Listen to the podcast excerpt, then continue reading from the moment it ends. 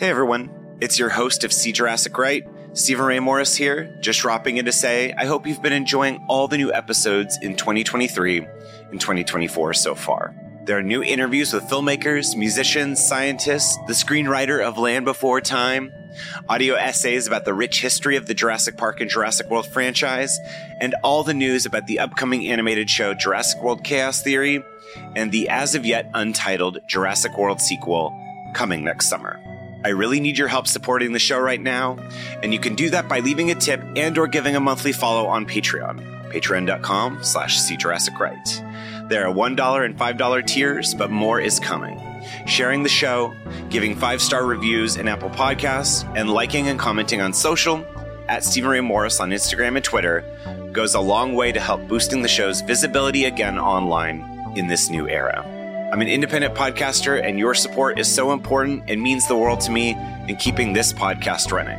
Link to the Patreon is in the show notes. Hold on to your butts. Thank you, and now on to the show.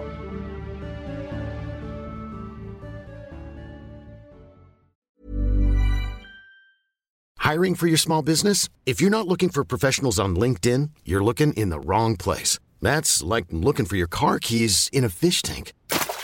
LinkedIn helps you hire professionals you can't find anywhere else, even those who aren't actively searching for a new job but might be open to the perfect role. In a given month, over 70% of LinkedIn users don't even visit other leading job sites. So start looking in the right place. With LinkedIn, you can hire professionals like a professional. Post your free job on linkedin.com/achieve today.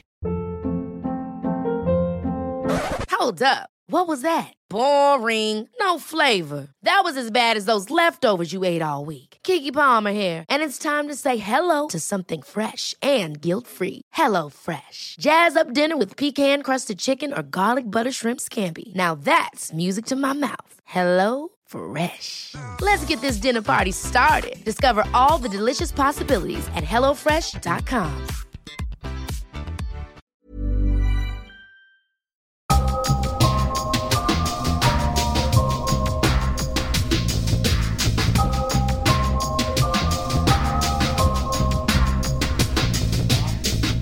Welcome to See Westworld Right. It's Stephen Ray Morris. We're just hours away from the season 3 premiere. Really got under the radar here, but it's fine. Season 2, even bigger than season 1. If you're just tuning in, be sure to listen to the last episode of See Westworld Right. See Westworld Right was all about season 1 of the new TV show adaptation of Westworld remake, TV television show remake of Westworld. Anyway, it's very exciting. Season 1, quite possibly one of my favorite first seasons of all television. Top of the Lake, although I haven't seen season 2 yet of Top of the Lake. Marcella, another great first season. With this prestige television, it's actually very exciting because I feel like these first seasons are, in some ways, I feel like with old school TV, shows had to grow. Futurama, X-Files had to grow into greatness, where really, really Westworld just hits the ground running. But that's not where we're here. We're here to talk about season 2 today. Also hope everyone's doing fine. Quarantine, you know, all that stuff. Everyone's staying safe, washing your goddamn hands. It's in the hands. And yeah, everyone's staying healthy and safe and all stocked up on what you need. It couldn't have been the more perfect time to binge Westworld. Okay. So season 1, season 2. All right, here we go.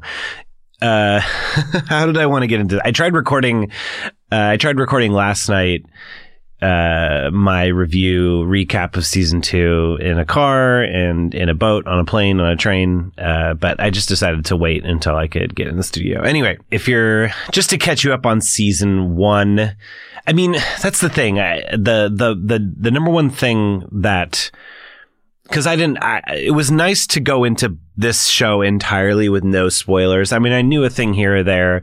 I obviously had seen the original movie, but the first season, I think there's a reason why the first season... Well, okay. I guess I have to preface this by saying that I didn't go into season 2 with any spoilers, and I didn't even necessarily read up on any literature about either season before watching them, which is nice. And it'll be interesting going into season 3 watching it in real time, because starting tomorrow, I will be recapping each episode, only 8. I think having this next season be only 8 episodes is probably a good call. I'll say right off the bat, I think 10 episodes for season 2 is a little long, considering how much of the show revolves around this kind of, not Groundhog's Day, but kind of looping reverie. It's very like Inception on the beach sort of thing. And, you know, so it was, I mean, the last episode of season 1 was longer than the original movie. And certainly most of the episodes of season 2 were pretty dang long. It almost felt like every episode was movie feature length. There was only, I mean, all of them were over an hour, I believe. Correct me if I'm wrong. Season 1 is just such a perfect little piece of television because it had this kind of core drive of Dolores, played by Evan Rachel Wood, and Maeve, played by Thandie Newton, and Bernard / spoilers now. By the way, might as well jump into spoilers now. Bernard / Arnold, played by Jeffrey Wright, and there. Not to say that, I mean, it's not like season 1 was watching, I don't know, Terminator or something like that. Like, you know, there was the dual timelines and everything in season 1, but season 2 definitely plays more with the timey-wiminess and stuff in a way, because Bernard's memories are scrambled, and also I think because the dual timeline the converging timeline in Westworld season 2 is they're closer together. It's not like, oh, here's the present and then here's 30 years ago. The dual timeline in Westworld season 2 is basically a week away from each other. And with the structure of the season, you are just basically meeting in the middle of the two timelines and stuff. I'm starting to guess, kind of recap season 2. So I think that made it a little bit more confusing personally.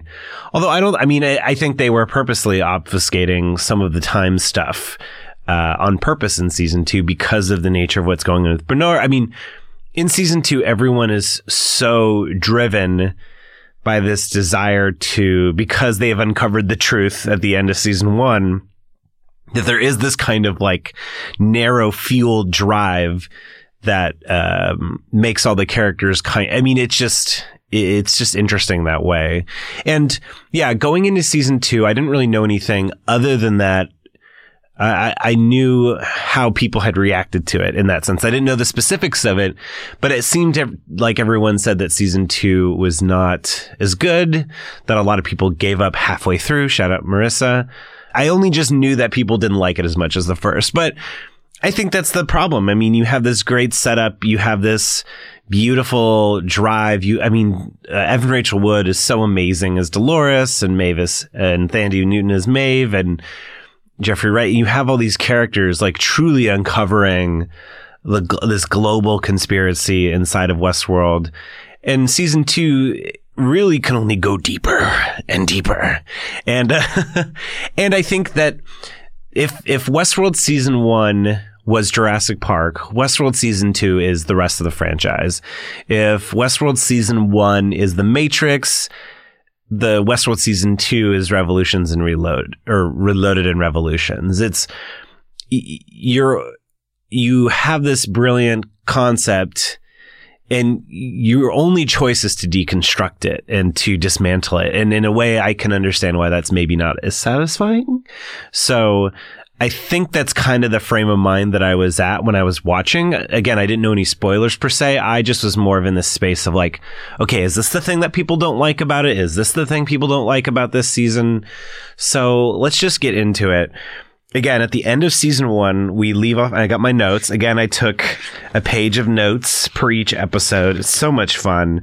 I posted season 1 already on the Instagram, and I'll probably post this right after this episode comes out, I should say, of all my notes and everything like that. Again, this season had 10 episodes, and pretty much all your favorites are back. Really the only character that doesn't come back from season 1 in a meaningful way is Sidzi, who played Teresa Cullen, she was the Claire of Westworld, the kind of park operations manager, and she's murdered by Bernard at the end of season one. And then, new cast members. Tessa Thompson's role is expanded in this, but pretty much everybody's coming back from the first season. Although you have Zahn McClarnon as Akecheta, or Aki, I guess, is, I think, Anthony Hopkins. Anthony Hopkins also is in the season a lot more than I thought he would be, considering he gets his brains blown out by Dolores at the end of season one. But he's a ghost, a digital ghost. But yeah, pretty much everybody comes back in a big way. And it's nice to see little bits of characters getting their due. I think I remembered to say that Armistice and Armistice and Hector, who were kind of the two main muscle sidekicks to Maeve's Thandie Newton, their roles are expanded. Sadly, Lutz and Sylvester, who were Leonardo Nam and Ptolemy Slocum, their roles are a little bit reduced. I was kind of bummed about that. That they didn't have as much to do this season. But I mean, you got your favorites there. You got Evan Rachel Wood, you got Thandie Newton, you got Jeffrey Wright, James Marsden. I think his role of Teddy, he doesn't have like a huge, I mean, he's truly this sort of muscle and love for Dolores, but his sad journey in season two is actually really great. And again, Tessa Thompson as Charlotte Hale, the executive. Where she goes is wild. Twists, turns, all the great stuff. God, Simon Quarterman as Lee, who is like the shouty Project Runway diva at in season one. He has a great journey in season two. Ed Harris as the man in black slash William, because again, it's revealed in season one that the character of William, played by Jimmy Simpson, was actually becomes the man in black, Ed Harris's character, because he's been in the game for so long and trying to figure out the riddle of the maze, which, I guess, to put it simply, the maze was a game in season one, essentially there for the robots to gain their sentience, sort of. More spoilers, I guess. Elsie comes back. We thought she was killed by Bernard because, Bernard, we learned that Jeffrey Wright is a host, and, just a puppet for Ford. But she comes back in a way that's really fun and interesting.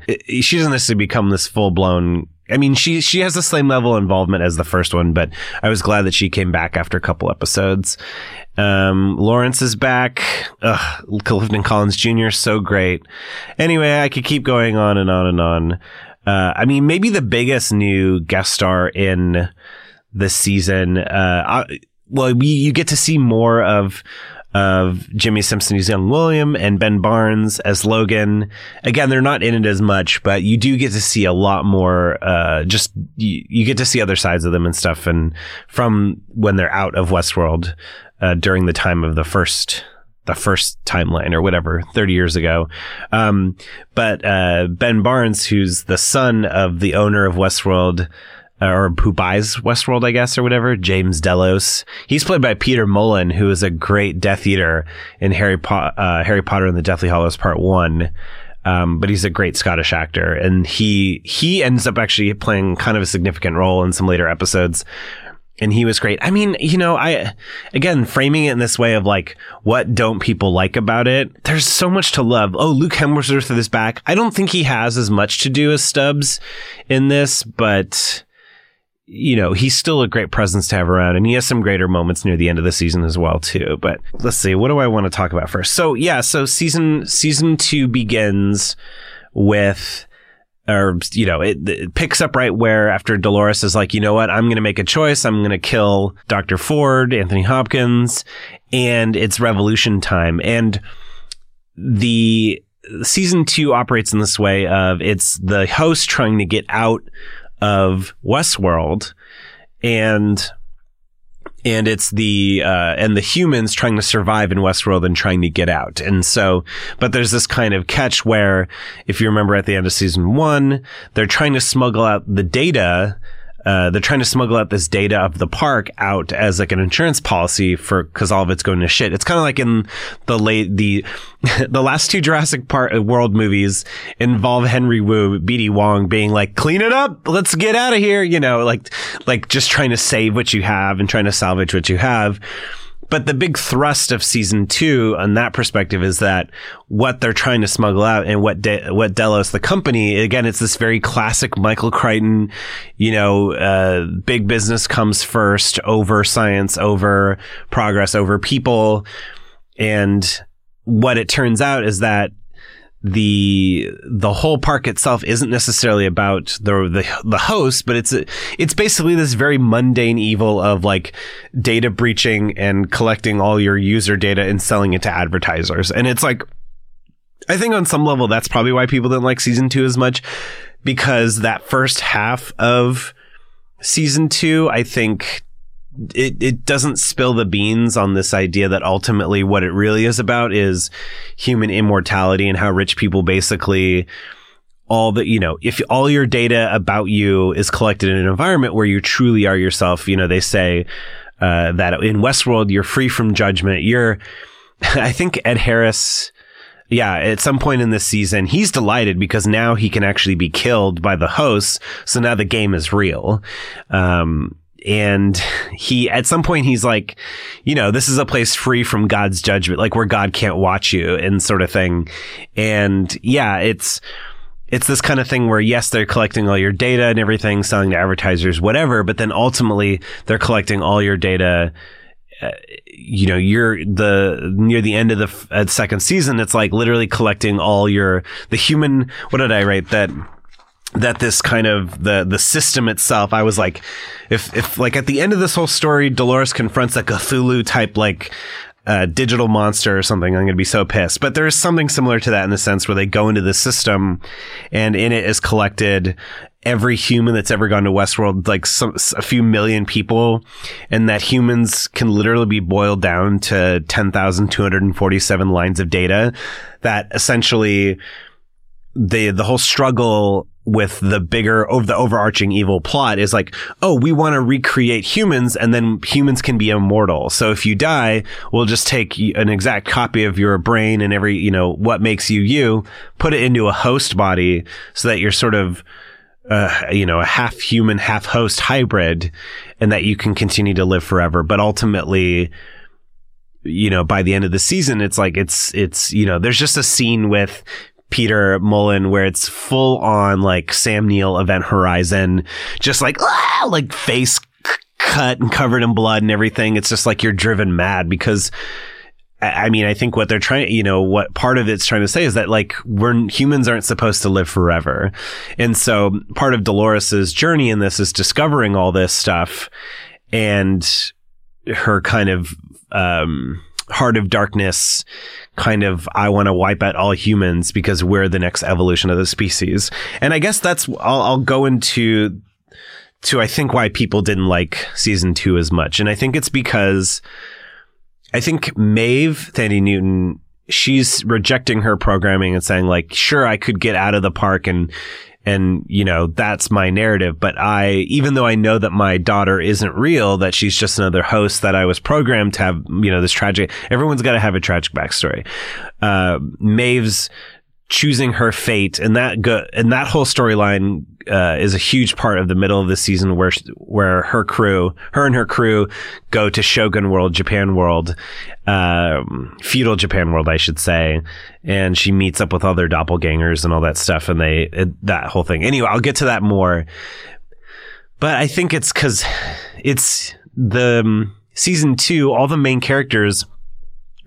It's not that they're unlikable for a reason. You know, I think Dolores has kind of become the Mad King.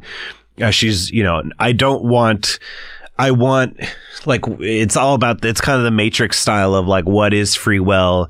And she's like, I want freedom, like nothing less than absolute freedom and choice is what I want. I'm willing to destroy everyone in my way to get it. And so I think that just makes for a very unlikable character. And I think in the first season, you really got to get inside Dolores's head, and her discovery that the world is not what it seems is so compelling that I think having her kind of be, I just think her main quest is sort of, for purposely made that way to be sort of frightening in a way, you know, you frighten me, Dolores. And so I think that's one reason why maybe people weren't relating to season two as much.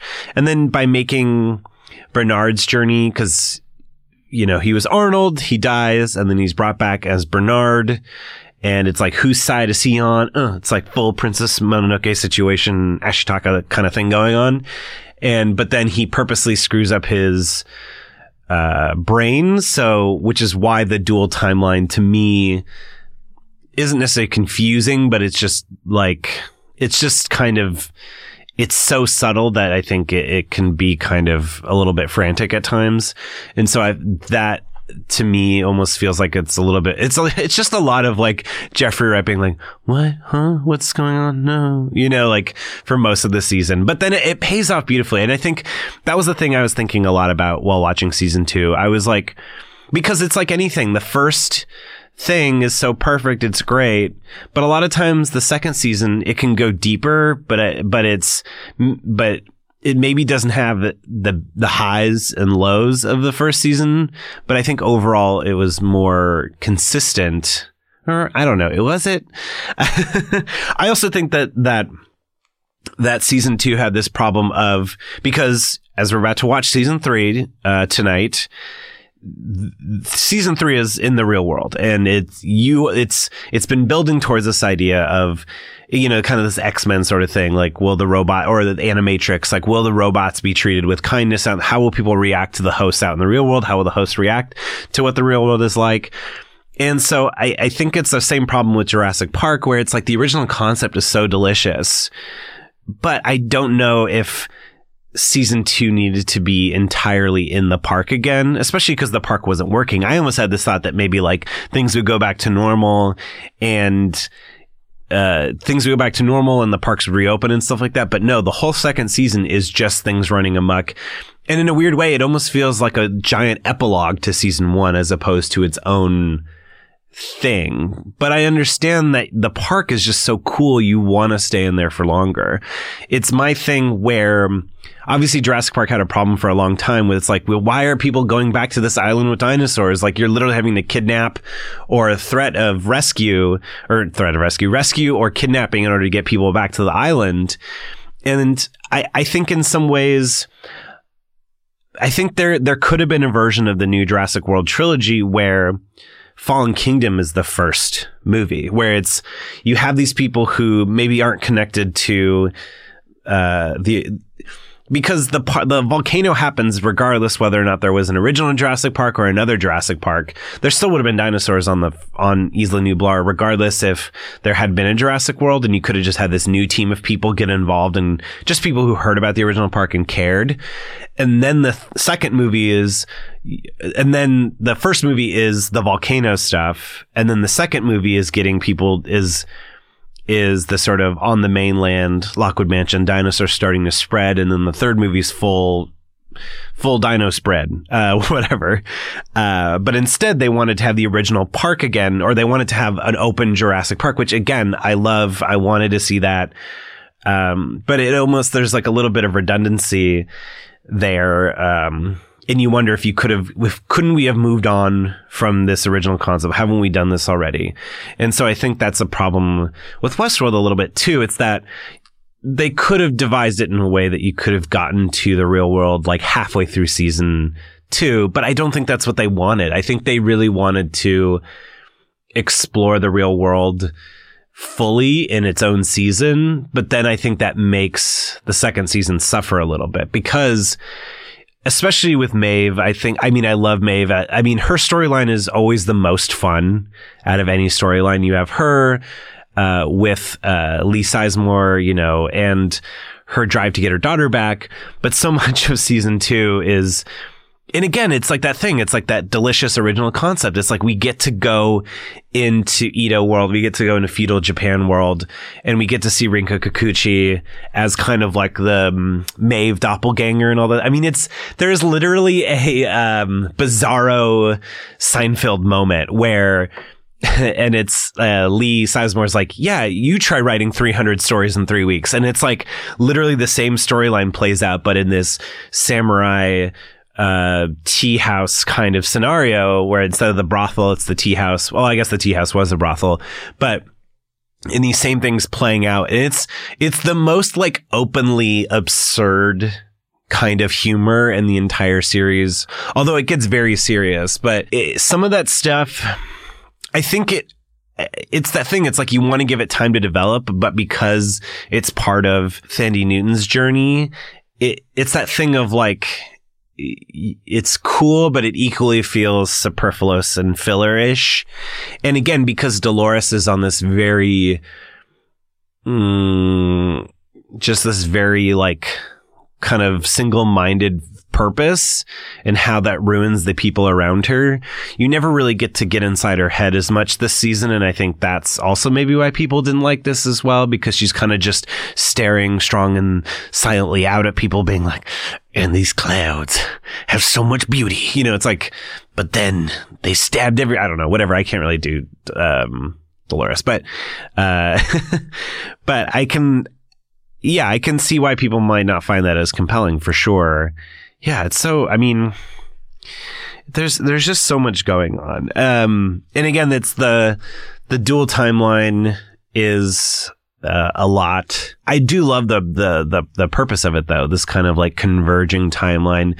I love that we got to see outside Westworld, that Dolores went out into the real world as almost like oh, that was my Congo connection, was because Amy the gorilla was taken on display and being like, here's this new technology. And again, it's like Dolores and these other hosts are taken at Angela, Tallulah Riley's character, are like taken out on display for, for people to kind of see. But yeah, it almost feels like season 2 is a little bit of Game of Thronesy, where the first season really intercut between all the characters pretty evenly. And I think in order to tell some of these stories, season 2 had to kind of really, here's an episode that's mostly just Bernard and then one other person. And then here's a story that's mostly just Maeve. And again, in the middle of the season, you go off into Japan for like 2 or 3 episodes and it feels more fragmented. And I think, again, that's a little bit purposeful, but it's the revelations in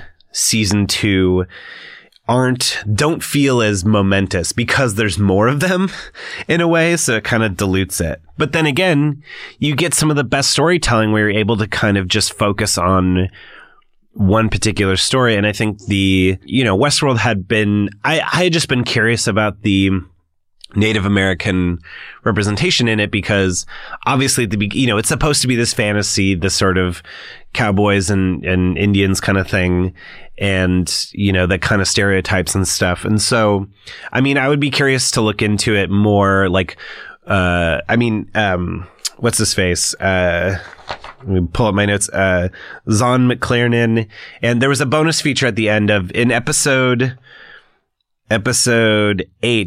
Kiksuya is again, as a product of this more fragmented storyline, is essentially its own movie of this Native American character and of multiple Native American characters in Westworld, and a journey across the entire timeline, and how Akecheta, how his role is so vital to basically how the host gained sentience.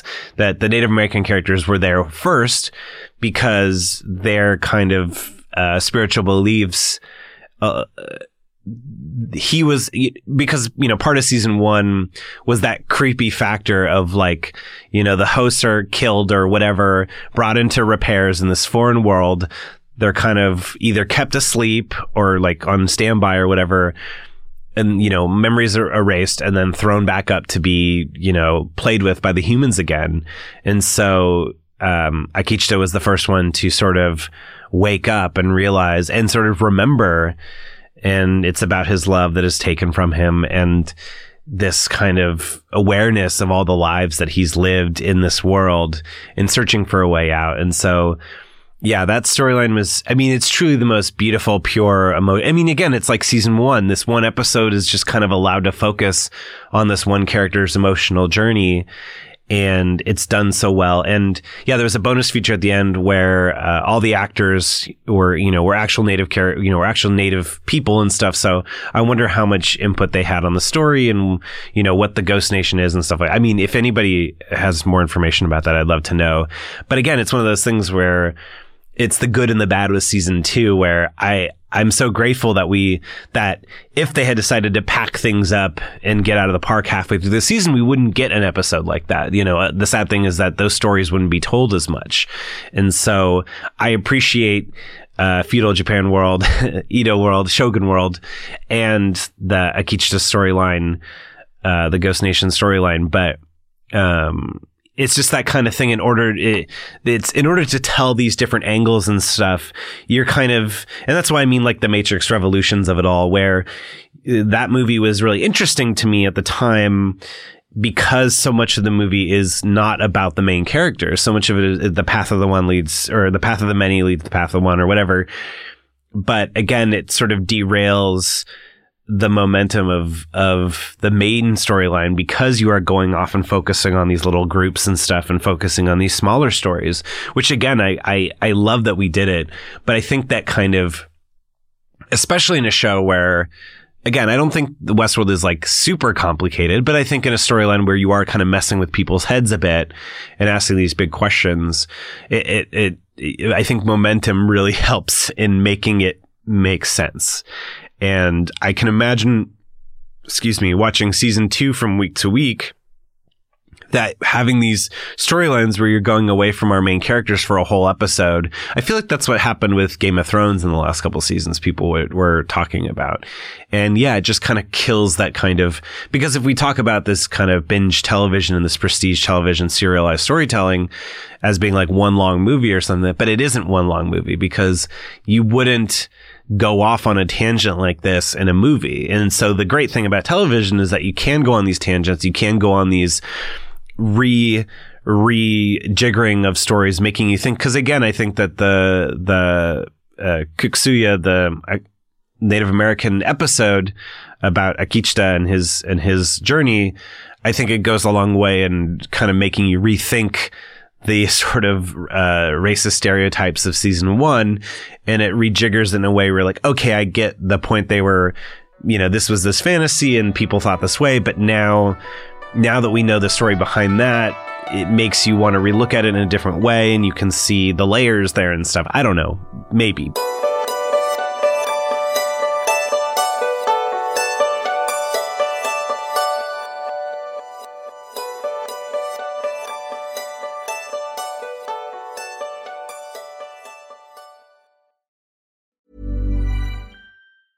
Hiring for your small business? If you're not looking for professionals on LinkedIn, you're looking in the wrong place. That's like looking for your car keys in a fish tank. LinkedIn helps you hire professionals you can't find anywhere else, even those who aren't actively searching for a new job but might be open to the perfect role. In a given month, over 70% of LinkedIn users don't even visit other leading job sites. So start looking in the right place. With LinkedIn, you can hire professionals like a professional. Post your free job on linkedin.com/achieve today. Since 2013, Bombas has donated over 100 million socks, underwear, and T-shirts to those facing homelessness.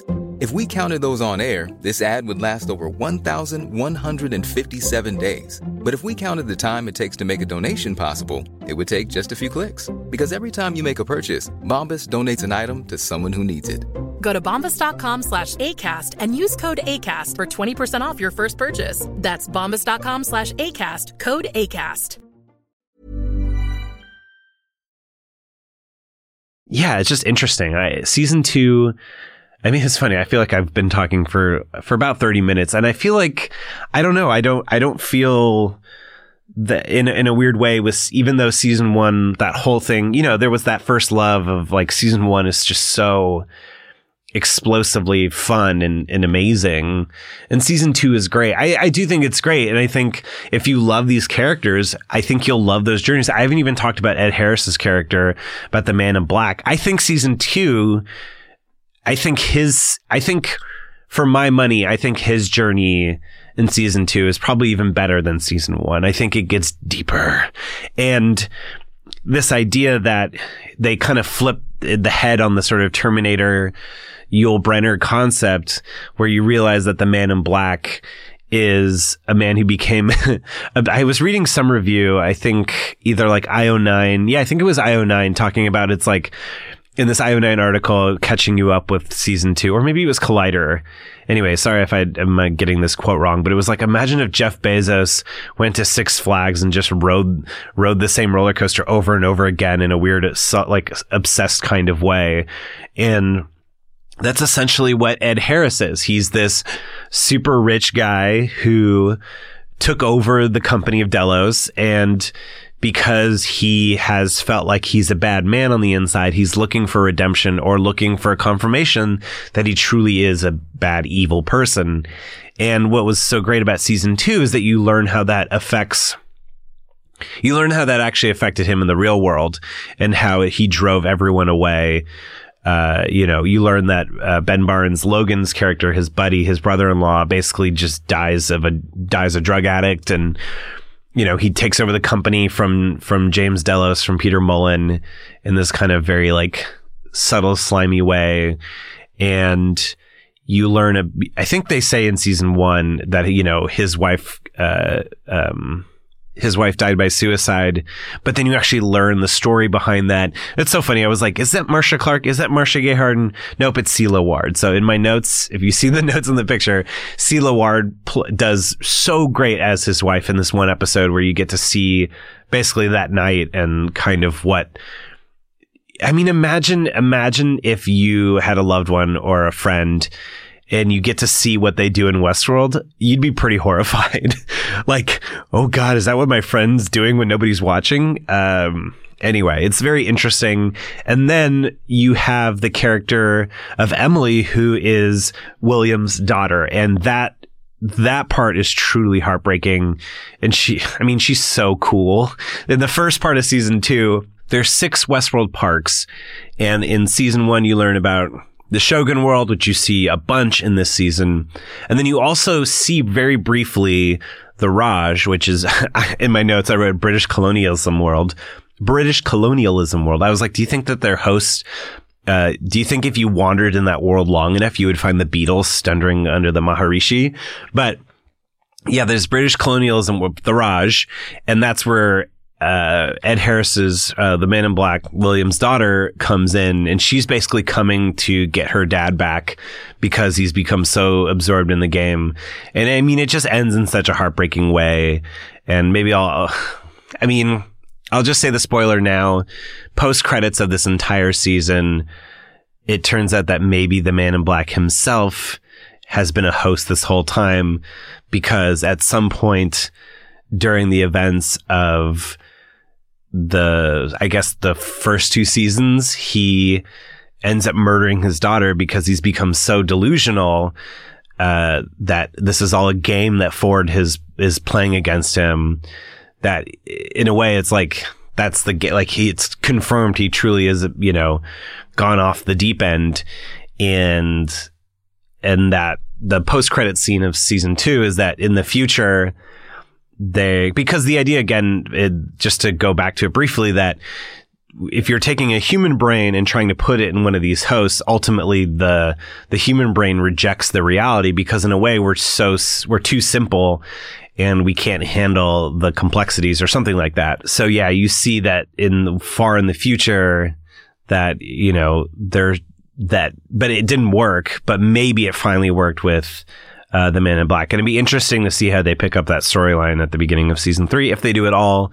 I've seen a couple glimpses of Ed Harris in the trailer for season 3, so he's in it, but I don't know what his role is. But I would say, as far as fleshing a character out, making you feel deeper, giving them a real emotional journey that you can clearly see, I think Ed Harris's journey in season two, I think, is better than season one. I think the emotional journeys of Dolores and Bernard especially are not as clear in season two. And I think that probably contributed to people kind of not wanting to keep up. Again, it was this thought of like, for me, if season two sticks the landing, then it's a good season. It's a great season.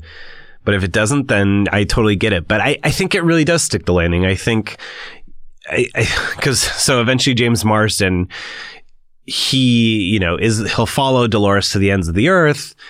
But eventually he sees what Dolores is becoming, where it's like, I will kill human, I will kill host, I do not care. It's like, what is free will anyway? It's like, we're all on loops, does it really matter? But it's like, no, I have to get to the ultimate. It's like, but who cares about the ultimate truth if it doesn't affect your daily? Because there's this element of, there's basically a Robo Eden where the hosts can be free and live their lives. And I think in one of the special features, it said like in those special features docs that play after the episodes on the HBO Now app, basically it's like, if the host can go into this like Robo Eden that Ford created and they're completely cut off from the human world, then they can create their own reality. And technically, isn't that still, that's just an alternate reality. It's not like they're still, in Dolores' mind, she's like, but they're still slaves. It's like, are they? I don't know. I think if there's no way for them to be touched by humanity in that way, I think I think there's a case to be made which is the case I feel like Bernard makes, where it's like you're splitting hairs at this point, like with notions of free will. If free will is a sick joke, I don't know. But, yeah. So what was the point I was making about that? But yeah, I mean, I'm just curious. What was the point? I got lost in my own thoughts there for a second, so forgive me. But yeah, I think the emotional journeys. Oh, I know what I was going to say. So for Teddy, his journey was being like the puppy dog to Dolores.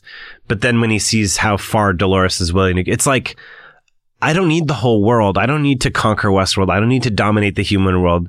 I want to just space where I can be at peace. And Dolores isn't happy with that. And I think his failing, or his sort of realizing of who she is, I think to me, that is kind of in the later half of season two. I think that to me is really when it starts to pick up for Evan Rachel Wood, for Dolores' character, where she realizes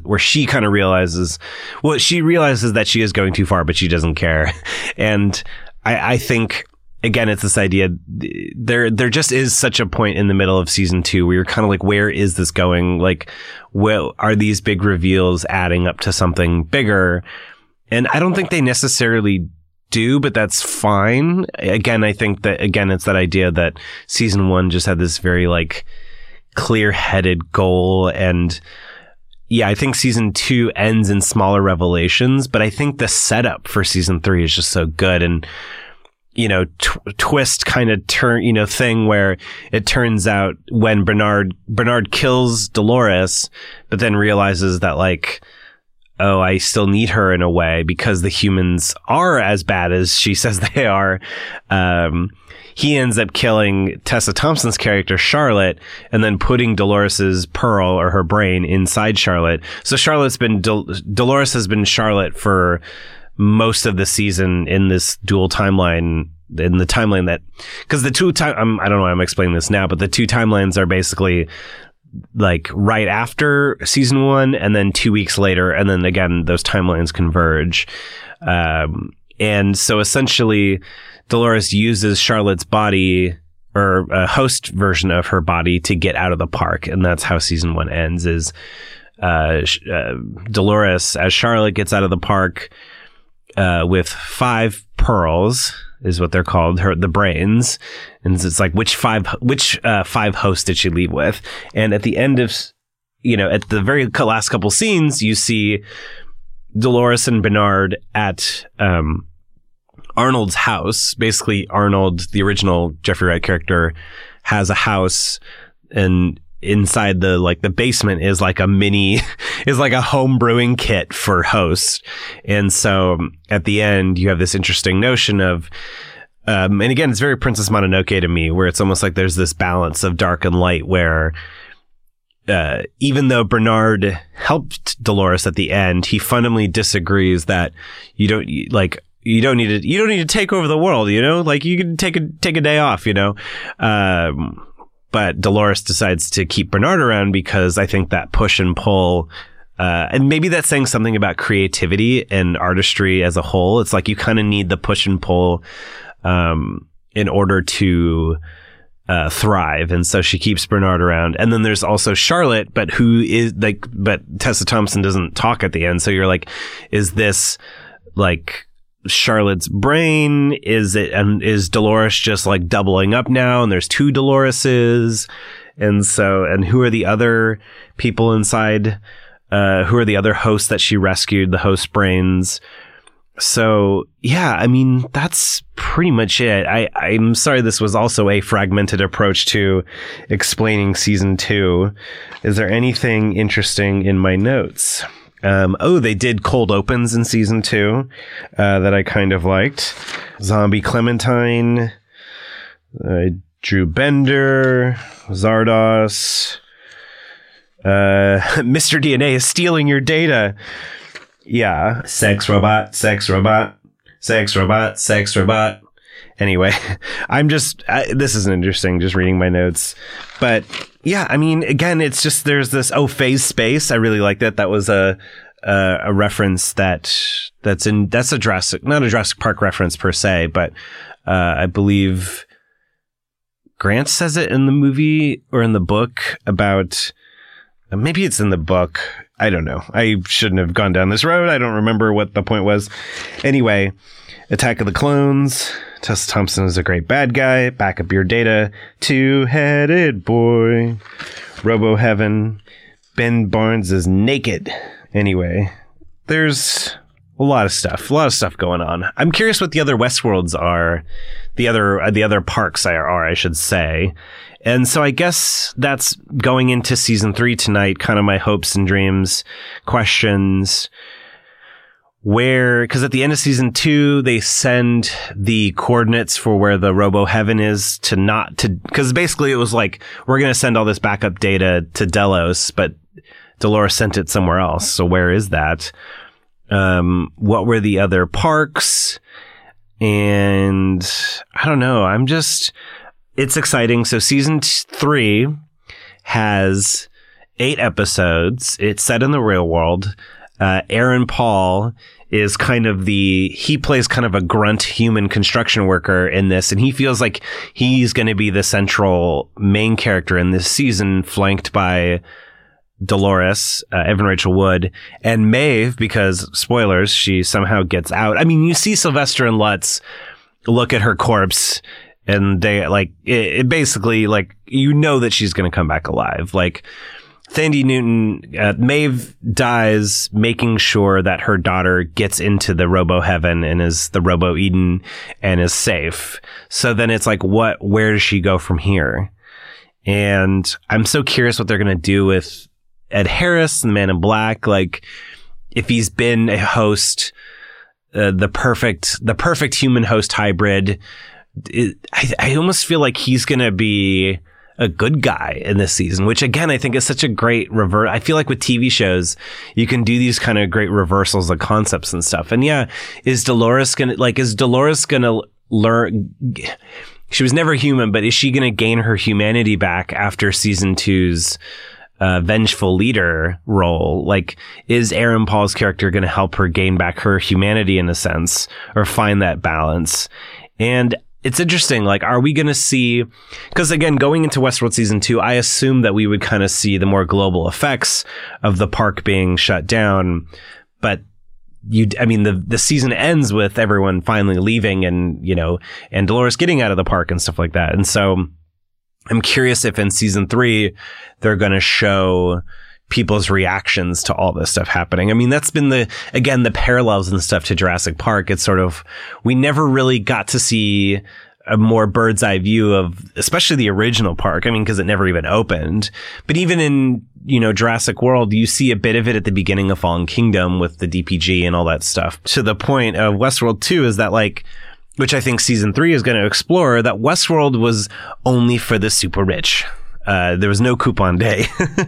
And yeah, so maybe we won't see, you know, what does Westworld mean to somebody who can't afford, I don't know, $25,000. They say somewhere it's, I don't know, I think it was $40,000 a day in season 1, how much it is to go. So it's like, clearly you and I aren't going to Westworld. Jurassic Park is cheaper than Westworld. That's crazy. I just had that realization.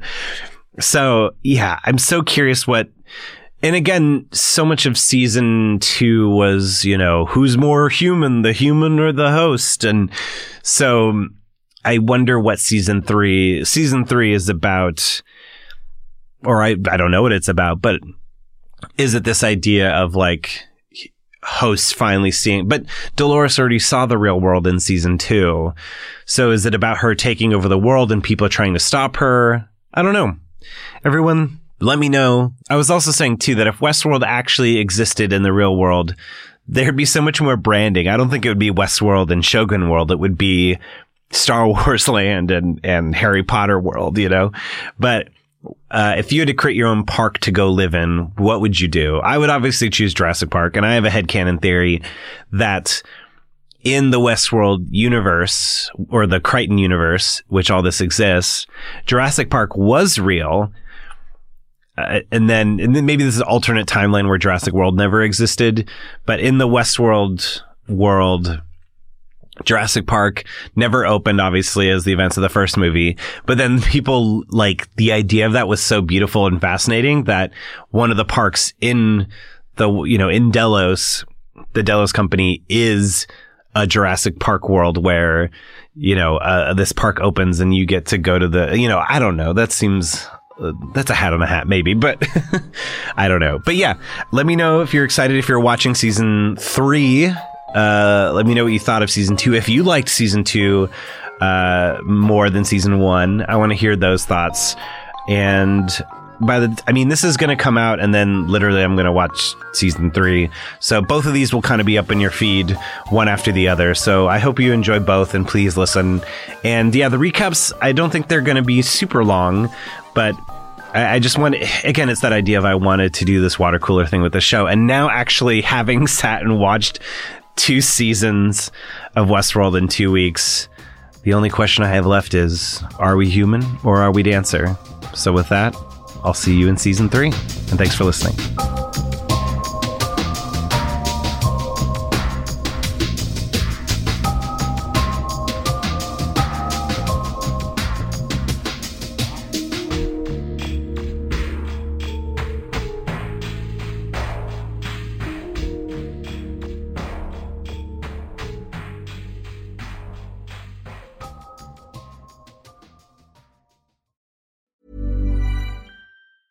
Hi, I'm Daniel, founder of Pretty Litter. Did you know cats tend to hide symptoms of sickness and pain? I learned this the hard way after losing my cat, Gingy. So I created Pretty Litter, a health monitoring litter that helps detect early signs of illness by changing colors, saving you money and potentially your cat's life. Pretty Litter is veterinarian developed, and it's the easiest way to keep tabs on your fur baby's health right at home. Go to prettylitter.com and use code ACAST for 20% off your first order and a free cat toy. Terms and conditions apply. See site for details. Ever catch yourself eating the same flavorless dinner 3 days in a row? Dreaming of something better? Well, HelloFresh is your guilt-free dream come true, baby. It's me, Keke Palmer. Let's wake up those taste buds with hot, juicy pecan-crusted chicken or garlic butter shrimp scampi. HelloFresh. Stop dreaming of all the delicious possibilities and dig in at HelloFresh.com. Let's get this dinner party started.